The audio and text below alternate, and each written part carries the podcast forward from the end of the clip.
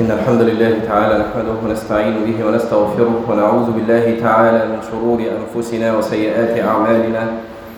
من يهده الله فلا مضل له ومن يضلل فلا هادي له. وأشهد أن لا إله إلا الله وحده لا شريك له وأشهد أن محمدا عبده ورسوله. يا أيها الذين آمنوا اتقوا الله حق تقاته ولا تموتن إلا وأنتم مسلمون. يا أيها الناس اتقوا ربكم الذي خلقكم من نفس واحدة وخلق منها زوجها وبث منهما رجالا كثيرا ونساء واتقوا الله الذي تساءلون به والأرحام إن الله كان عليكم رقيبا.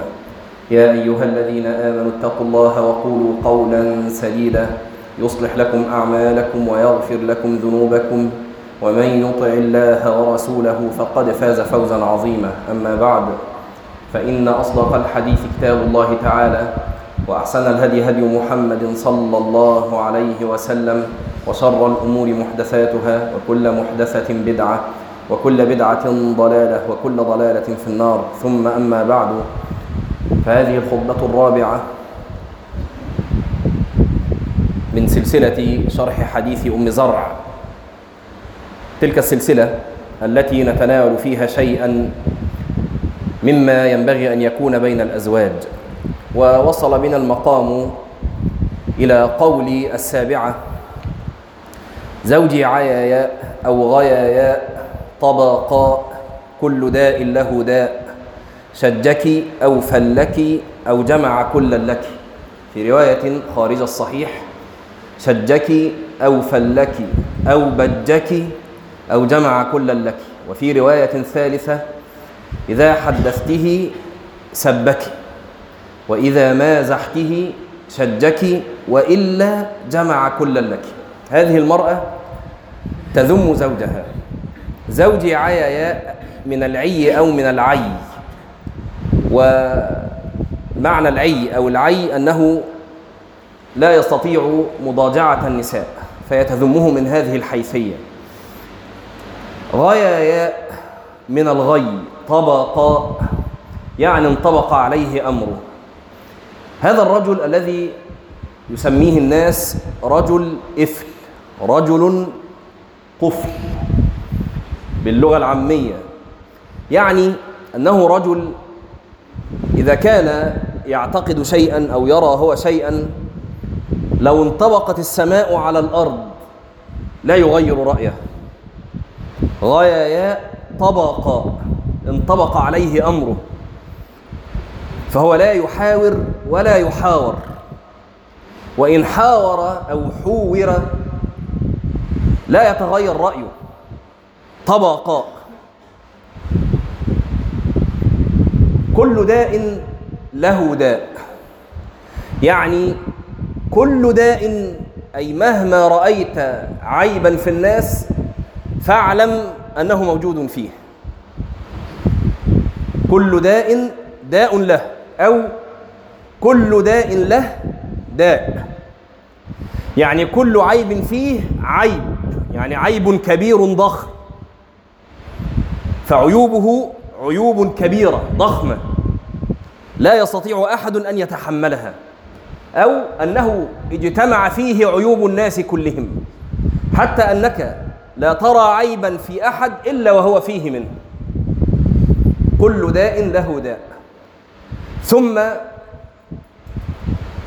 ركزت على خلق واحد من خلق هذا الرجل.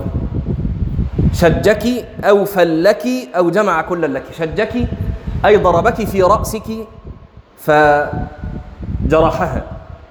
وفلك أي ضربك في جسدك فجرح في رواية أو بجك أي ضربك في جراحة قديمة ففتحها مرة أخرى.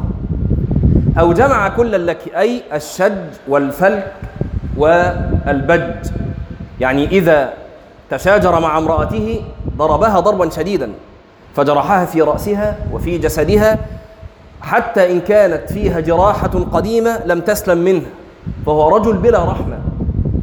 حتى أنه يعلم أن هذا الموضع موضع جراحة قديمة ثم هو لا يتحاشاه بل يضرب فيه. رجل سوء. ونحن تكلمنا كثيرا في الخطب السابقة عن مسألة حسن معاشرة المرأة وأن هذا ليس من حسن المعاشرة في شيء. فكأن إنسانا يعني ربما يعني تطرق إلى ذهنه يعني الرجل لا يضرب امرأته قط. نقول أباح الشارع أن يحدث ذلك لكن أن يحدث ذلك عند فعل أمور وبضوابط. يعني الشارع لما أباح ذلك لم يبح ذلك مطلقا. أي رجل يأتي إلى امرأته ويضربها.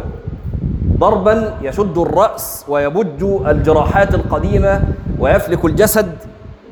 الشارع لم يترك هذا الأمر أو هذا الحبل على غاربه. بل لك أن تؤدب امرأتك. نعم إذا نشزت إذا بدا منها أمارات النشوز فهي مثلا لا تطيعك إذا دعيتها إلى فراشك أو تأتي متبرمة أو أنها تترك فرضا من فرائض الله عز وجل. فنعم لك أن تذهب إلى الضرب لكن ليس مباشرة وإنما كما ذكر الله عز وجل واللاتي تخافون نشوزهن فعظوهن واهجروهن في المضاجع واضربوهن.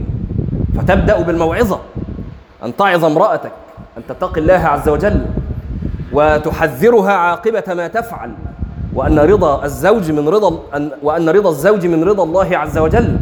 وقد قال صلى الله عليه وسلم لو كنت آمرا أحدا أن يسجد لأحد لأمرت الزوجة أن تسجد لزوجها لعظيم قدره عليها أو لعظيم حقه عليها.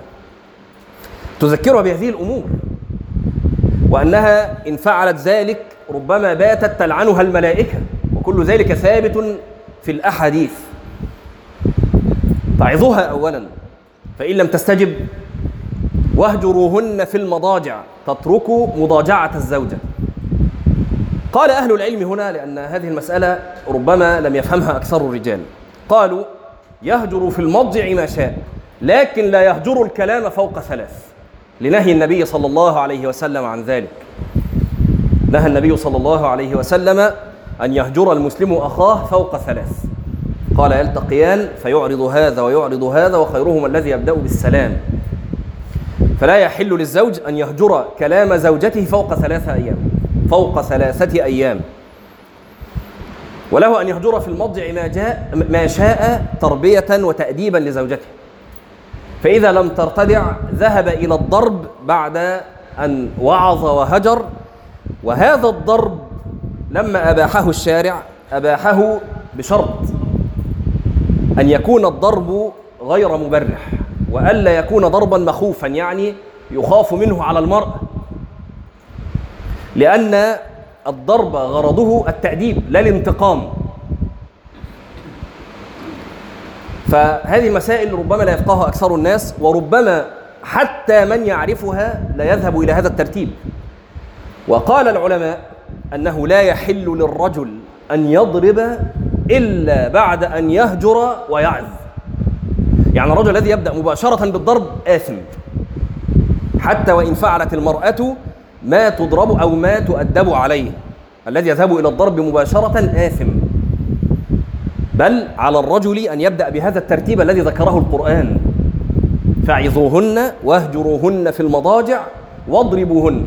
مسألة ثانية وهي مهمة أيضا ونحن نسهب في هذه المسائل لأنها تحدث إشكالات في البيوت وربما يأثم الناس ولا يدرون. وهي أن الرجل إن كان ظالما للمرأة لا يعطيها حقها فهو أيضا لا يجوز له أن يذهب إلى ذلك. حتى يوفي المرأة حقها. يعني لا يبدأ هو بالظلم فتنشز المرأة أو أو يظهر منها أمارات النشوز فيعظ ويهجر ثم يضرب. نقول لا. إن فعلت ذلك أثمت أيضا. لماذا؟ لأنك أنت الظالم وهذه المرأة ليست دابة. يعني أنا أظلم وأضرب وأفعل ما يحلو لي وأنت يعني تستمرين على المودة والألفة كيف يحدث ذلك؟ كيف يتصور ذلك من بشر؟ فإذا ظلم الرجل فقال الفقهاء لا يحل له إلا أن يرفع أولا الظلم عن المرأة ثم يذهب إلى إلى ما قلناه. وفي الحديث قال صلى الله عليه وسلم لا يجلد أحدكم امرأته جلد العبد ثم هو يضاجعها آخر اليوم. يعني لست متزوجا بهيمة كيف يحدث ذلك؟ لا يجلد أحدكم امرأته جلد العبد ثم هو يضاجعها آخر اليوم. فهذه مسائل مهمة وطبعا تفاصيلها لا يسع المقام آه، ذكر شيء منها. زوجي عيايا غيايا طبقا كل داء له داء. سجك أو فلك أو جمع كل لك. وفي رواية خارج الصحيح كما قلنا إذا حدثته سبك. وإذا مازحته شجك. يعني مجرد المرأة تتكلم معه تسب وتشتم. طب إذا تجرأت فمازحت زوجها ضربها فجرحها. وإلا طيب لم تتحدث ولم تمازح جلست. وإلا جمع كل لك. يعني جمع السب والضرب الذي يجرح. إن هي تجنبته. طب ماذا تفعل هذه المرأة؟ وإلا جمع كل لك. قالت الثامنة زوجي المس مس أرنب والريح ريح زرنب. في رواية خارج الصحيح وأنا أغلبه والناس يغلب. هذه المرأة مدحت زوجها بصفات جميلة. فقالت زوجي المس مس أرنب. ومعروف أن مس الأرنب مس ملمس الأرنب ملمس ناعم جميل. المس مس أرنب.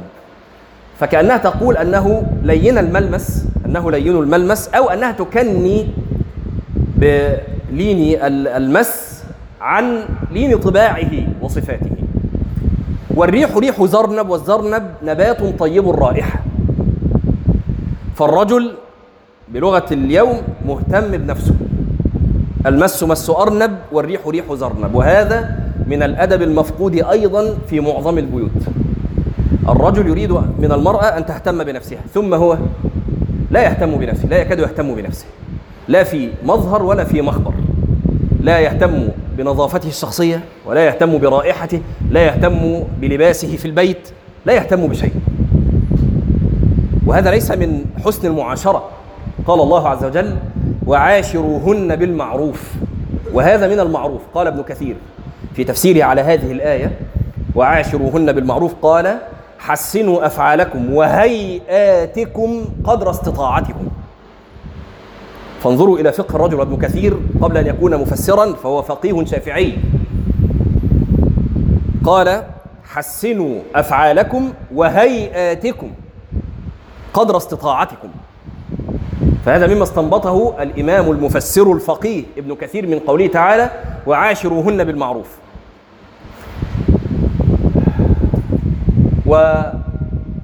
والإمام علي رضي الله عنه أيضا استنبط ذلك من آية أخرى. قال علي رضي الله عنه إني لأحب أن أتزين لامرأتي كما أحب إني لأتزين إني أحب أن أتزين لامرأتي كما أحب أن تتزين هي لي. قال تعالى ولهن مثل الذي عليهن بالمعروف. فانظروا إلى فقه الإمام علي. رأى أن ذلك مما لهن كما أن عليهن أن يتزين للرجال فكذلك لهن من حقوقهن أن يتزين الرجال لهن. فكان علي رضي الله عنه يتزين لامرأته كما يحب أن تتزين المرأة له. وقد جمع النبي صلى الله عليه وسلم بين الصفتين بين لين الملمس وطيب الرائحة صلى الله عليه وسلم. قال أنس ما لمست حريرا ولا ديباجا ألين من رسول الله صلى الله عليه وسلم ولا شممت رائحة قط أطيب من رائحة رسول الله صلى الله عليه وسلم. والطيب مما حبب للنبي صلى الله عليه وسلم في هذه الدنيا. فأين أنت من سنة نبيك صلى الله عليه وسلم؟ فهذا من الأدب. زوجي المس مس أرنب والريح ريح زرنب. وكثير من. من الرجال يجد المرأة بعد فترة من الزواج تنفر عنه. وربما تتعكر الحياة الزوجية ويكون هذا سبب. والمرأة لا تستطيع البوح بذلك لأدبها أو لحيائها أن تبوح بمثل هذه الأمور. خصوصا إذا كانت هذه الأمور تتعلق بنظافة شخصية. فربما لا تستطيع أن تتكلم لكن هي تألف. قالت وهذا في رواية خارج الصحيح وأنا أغلبه والناس يغلب. وهذه صفة جميلة. واستدراك منها جميل. وأنا أغلبه. يعني إذا تحدث مع امرأته ربما غلبته في الحديث. طب هي تغلبه لأنه يعني رجل لا يستطيع المحاورة ولا يستطيع الكلام ولا يستطيع الجدال أبدا. ولذلك استدركت. قالت وأنا أغلبه والناس يغلب يعني إن كنت أنا أغلبه فأنا أغلبه لأنه يتركني أغلبه. وأنا أغلبه والناس يغلب فمن جميل صفات الرجل أن ينزل على رأي المرأة أحيانا لا بأس. ونحن قدمنا شيئا من ذلك لما نزل النبي عليه الصلاة والسلام على قول أم سلمة في صلح الحديبية. فكيف كان النبي صلى الله عليه وسلم ينزل على رأي امرأته؟ لا بأس بذلك. بل في الصحيح أن عمر رضي الله عنه قال كنا معشر قريش قوم نغلب نساءنا. يعني المهاجرون رضي الله عنهم كانوا على عادة قريش. كان الرجل يغلب المرأة المرأة لا تراجع الرجل. إذا قال الرجل كلمة في بيته لا يراجع. هذه كانت عادة قريش. فهاجر المهاجرون إلى المدينة. قال عمر كنا معشر قريش قوم نغلب نساءنا. فقدمنا على الأنصار. فإذا هم قوم تغلبهم نساؤهم. يعني كان الحال في المدينة على غير ذلك. فكان الأنصار تغلب المرأة الرجل تراجع الرجل. وإذا راجعته ربما نزل الرجل على رأيها لا بأس. المها... ال... ال... ال... القرشية لم تكن تستطيع أصلا أن تراجع الرجل. يعني الرجل يقول كلمة هي لا تستطيع تقول طيب نفعل كذا أو لا؟ أو لماذا نفعل كذا؟ لا كلمة الرجل سيف في البيت. يقول عمر فقدمنا على الأنصار فإذا هم قوم تغلبهم نساؤهم فطفق نساؤنا يأخذن من نساء الأنصار. يعني بدأ نساء المهاجرين يتعلمن من نساء الأنصار.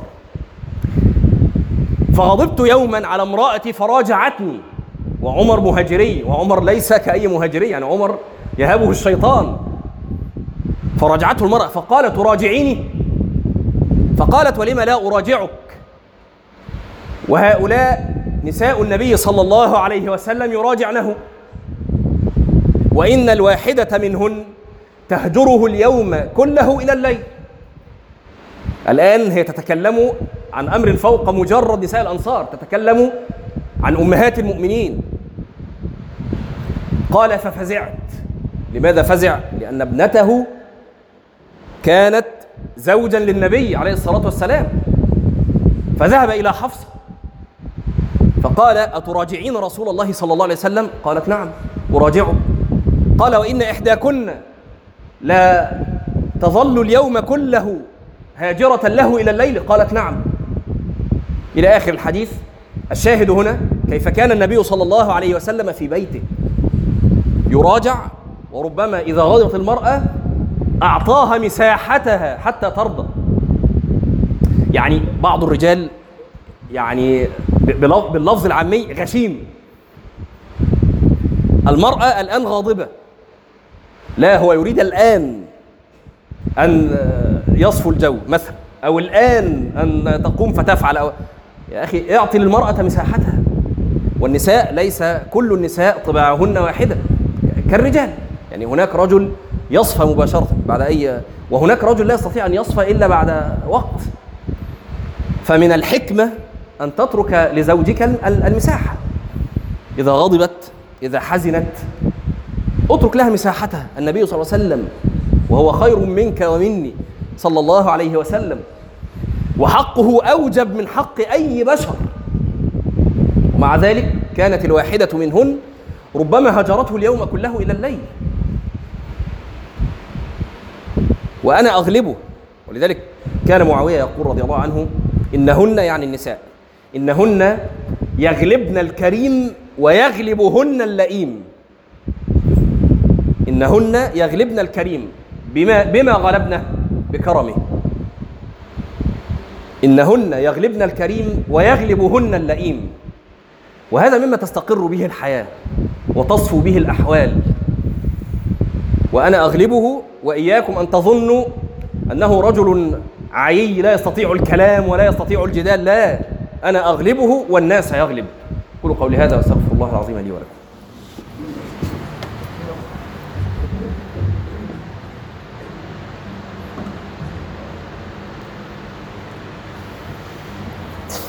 الحمد لله رب العالمين له الحمد الحسن والثناء الجميل. وأشهد أن لا إله إلا الله وحده لا شريك له يقول الحق ويهدي السبيل. وأشهد أن محمدا عبده ورسوله صلى الله عليه وعلى آله وصحبه وسلم تسليما كثيرا. أما بعد قالت العاشرة زوجي رفيع العماد طويل النجاد عظيم الرماد قريب البيت من الناد. هذه المرأة أيضا تمدح زوجها بصفات جميلة. فتقول زوجي رفيع العماد. العماد هو عمود الخيمة الذي يكون في وسط الخيمة. وعمود الخيمة إذا كان مرتفعا دل على شيئين. الأمر الأول أن صاحب الخيمة رجل كريم جواد لأن زمان عند العرب كان الرجل الكريم الجواد يرفع عمود خيمته حتى ترى من بعيد. فإن كان ثم مسافر يرى عمود خيمة فيأتي إلى الخيمة. فيضيفه. فكلما ارتفع العمود دل ذلك على كرم هذا الشخص. يريد أن ترى خيمته من بعيد. هذه كانت من عادة العرب. العرب كان لهم بعض العادات مثل هذا مثل إنارة النار بالليل حتى أيضا يرى للمسافرين بالليل. فيأتي المسافر فيضيف. عادات عند العرب. ودل على على أمر ثان على اتساع خيمته. لأنك كلما أردت أن تتسع الخيمة من أسفل لابد أن ترتفع من المنتصف. فرفعة العماد أو طول العماد عمود الخيمة دليل على اتساع هذه الخيمة فهو من أهل الشرف. ودليل على أن خيمته دائما مكتظة بالناس فيريدها متسعة. فهذا الرجل رجل شريف يعني له مكانة في قومه كريم. جمع بين الوصفين الشرف والكرم. زوجي رفيع العماد طويل النجاد حمالة السيف. فطويل النجاد لأنه هو طويل لأنه لو إن كان قصيرا لم يكن سيفه طويلا. فدليل على أنه طويل مهاب ثم أنه ذو سيف. فهو يعني ذا نجد فهو ذو نجدة. طويل النجاد عظيم الرماد. دليل على كثرة استضافته للناس لأن عند العرب كانوا إذا ضيفوا أحدهم أنضجوا الطعام على النار. فهذا النار يخلف رمادا. فإذا كان الرجل عظيم الرماد يعني عنده كومة رماد عظيمة دليل على أن نار هذا الرجل لا تطفأ فهو عظيم الرماد. قريب البيت من الناد وهذه صفة عظيمة. النادي هو اجتماع الرجال نهارا أو مكان اجتماعهم يعني يطلق على هذا وذاك. اجتماع الرجال نهارا يسمى نادي ومنه قول الله عز وجل فليدع نادية. يعني من يجلسون إليه نهارا يعني المنتدى الناس اللي اللي بتجلس مع الرجل. فليدعو نادية سندعو الزبانية. أو مكان اجتماعهم يسمى نادي كذلك. فهو قريب البيت من النادي إما أن يكون المعنى أن القوم اقتربوا بناديهم إلى خيمته. هم الذين اقتربوا إلى خيمته. لماذا؟ لأنهم دائما في احتياج إلى مشورته. كلما بدا لهم أمر يحتاجون رأيه فهو سديد الرأي. وهذه صفة تمدح في الرجال. رجل سديد الرأي. ولله در عمر رضي الله عنه قال الرجال ثلاثة. رجل عفيف مسلم عاقل. يأتمر بأمره إذا أقبلت الأمور وتشبهت. يعني وهي قادمة من بعيد. فإذا وقعت خرج منها برأيه. ورجل عفيف مسلم لكنه ليس عاقلا. رجل عفيف مسلم. إذا وقعت الأمور خرج. أتى أهل الرأي والمشورة. يعني أتى الصنف الأول. فاستأمرهم فخرج أو فنزل عند أمرهم. ورجل حائر بائر. لا يأتمر رشدا ولا يستأمر مرشدا. فهذا الرجل رجل عاقل. فالنادي قريب منه. قريب البيت من النادي أو هو قريب من الناس. وهذا المعنى الثاني قريب من الناس. يعني مع شرفه وعظم مكانته. ليس له حاجب يحجب الناس عنه. كما يفعله أهل الدنيا الآن. يعني رجل إذا كان الرجل ذا منصب تجد له بدل الحاجب حاجبان وثلاثة وأربعة. كي تصل إليه تصل إليه بطلوع الروح. لم يكن حال هذا الرجل على هذا النحو بل لم يكن النبي صلى الله عليه وسلم على هذا النحو. فمن أنت لتحتجب عن الناس؟ في حديث عمر المتقدم الذي ذكرناه آه، أنه كان يقول كذا وكذا. كان يقوله النبي صلى الله عليه وسلم لما غضب النبي يوما في بيته النبي صلى الله عليه وسلم لم يكن يحتجب عن أحد. وفي حديث رواه عبد الله عبد الله بن حنظلة. وفي رواية أخرى عن آه، عن قدامة بن عبد الله أيضا. قال رأيت النبي صلى الله عليه وسلم في حجة الوداع على ناقته يطوف بالبيت. انتبهوا. فلا ضرب ولا طرد ولا إليك إليك. إليك إليك بلغة العصر وسع وسع. رأيت النبي صلى الله عليه وسلم يطوف بالبيت على ناقته فلا ضرب ولا طرد ولا إليك إليك. يعني لا أحد يضرب بين يديه ولا أحد يطرد عنه ولا يقال وسع وسع. فانظر إلى حال النبي المشرفة صلى الله عليه وسلم وهو أعظم الخلق صلى الله عليه وسلم. وقارن ذلك بما يحدث الآن من بعض الأكابر. زوجي رفيع العماد طويل النجاد عظيم الرماد قريب البيت من الناد. اللهم اغفر لنا ذنوبنا وإسرافنا في أمرنا وثبت أقدامنا وانصرنا على القوم الكافرين. اللهم أهلك الظالمين بالظالمين وأخرجنا من بينهم سالمين. اللهم أبرم لهذه الأمة أمر رشد يعز فيه أهل طاعتك ويتوب فيه أهل معصيتك ويؤمر فيه بالمعروف وينهى فيه عن المنكر. اللهم ول أمورنا خيارنا ولا تولي أمورنا شرارنا. اللهم لا تحرمنا خير ما عندك بشر ما عندنا. ربنا آتنا في الدنيا حسنة وفي الآخرة حسنة وقنا عذاب النار.